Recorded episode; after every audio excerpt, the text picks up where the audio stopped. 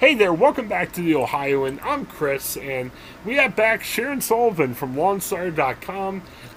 there, her company does a lot of interesting studies, and Ohio is sixth on the 2022 best states for beekeeping. So if you're into beekeeping, it's exciting if you're in Ohio. Sharon, thanks for coming on. How are you today? Good. Thanks for having me. No problem at all. Um, very interesting. I was looking at these rates, and we get excited anytime Ohio's at the top 10 of everything. Um, Ohio's sixth on this report. Um, some of the big states that you expect to be near the top of the list are like California's one, New York's number two, Florida's four, uh, Texas is five. But a smaller state that ranked high kind of surprised me. Let's start here. North Dakota is ranked three. Why was North Dakota ranked so high in this list? Um, North Dakota had a lot of uh, honey producing colonies. So okay. they, they had a lot, um, you know, of, of, those which, you know, and they had a pretty good rate of, um, you know, success. So they didn't have a lot of loss and stuff with the colonies with things, you know, environmental things happening. So. Okay. Very good. And you have Ohio at 6 mm-hmm. Um, it ranks 15th for output, 20th for earning uh, potential, and third for establishments and support rank. Uh, talk about what you're looking for for the establishments and support rankings and why Ohio ranks so well on this too. Well, uh, Ohio ranked number one for the number of um, honey suppliers. Oh, so okay. Good. That was really interesting. They have 185 uh, honey suppliers. They also ranked first in the number of farmers markets that offer honey. Wow. Okay. Yeah. So that that was also interesting too. So, um, and they actually have a lot of um, community supported agriculture, um, which oh, wow. you know, that that really helps when you're talking about you know things like beekeeping and and other um, you know sort of environmental things that you want to look at as far as you know preserving uh, what you have. Definitely. So those those really kind of played a sounds like it played a really big role in Ohio getting that high ranking that did. Um, I'm thinking about gardens, and you know, obviously bees can attack gardens, and if you're a kind of a weekend gardener or, or one that does it for fun, it, I'm sure it could be frustrating. Um, it, obviously, it, it, sounds like Ohio's got good uh, people in place and able to help out. Is that your best advice if, like, I'm a weekend gardener and I'm frustrated because I'm trying to get the bees out of my garden. Uh, is that the best way of handling it since Ohio's so good with beekeeping? Yeah, I mean, you always want to get in touch with, you know, like your beekeepers association that's local, which, you know, Ohio really ranked high for the number of beekeepers associations. So it can really put you in the right direction, um, whether you want to like control it and start your own sort of beekeeping in your backyard or if you know that is an issue bees are an issue in your yard. Um, so that that's like your first uh, choice uh, as far as like having a specialty in you know with bees. You can also usually talk to your local extension office and yeah. they can usually send you in the right direction on on what to do if you want to attract them or do you want to you know prevent them as far as entering your, you know, being around your home. It's interesting because, like, I kind of think of as a as a hack gardener myself.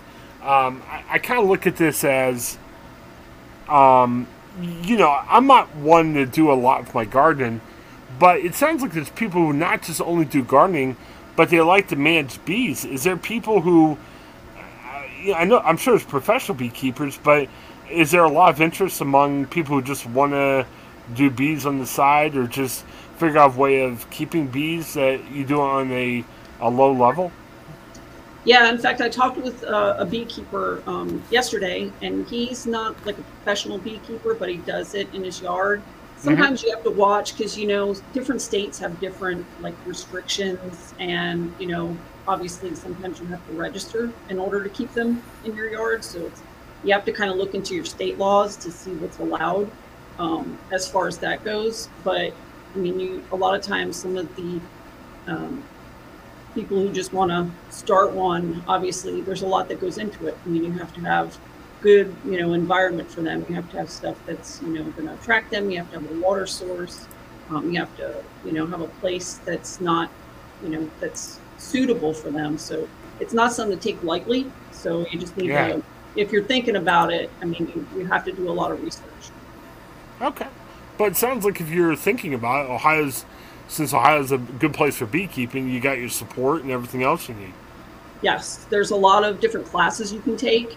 Um, they ranked pretty well with the, the number of, um, you know, apiculture classes and, um, and also like the, the associations, those are, you know, all over. So Ohio really has a lot of uh, beekeeping associations. So there's a lot of support out there for people who are, who are interested.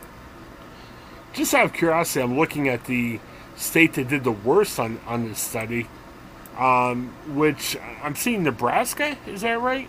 I'm yes. seeing 40 states to be mentioned.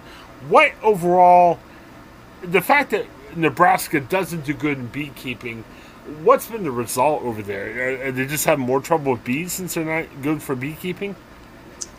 Yeah, I mean they have um, their their price for honey is is kind of low compared to other states. Um, they also kind of ranked in the middle of the road for you know the number of keeping uh, bee colonies. Um, honey suppliers, they really don't have many. Um, mm-hmm. They ranked pretty pretty low on that list of the number of honey suppliers, and the support just isn't there. They don't have a lot of beekeeping associations. Um, you know, not a lot of classes for those who are interested in learning more about it. So I think the the support factor um, also, really had an impact on them. Okay. So the fact that Ohio ranks high, it's, it's good for Ohio. It, yes. It, very good. All right. Anything else we should add here?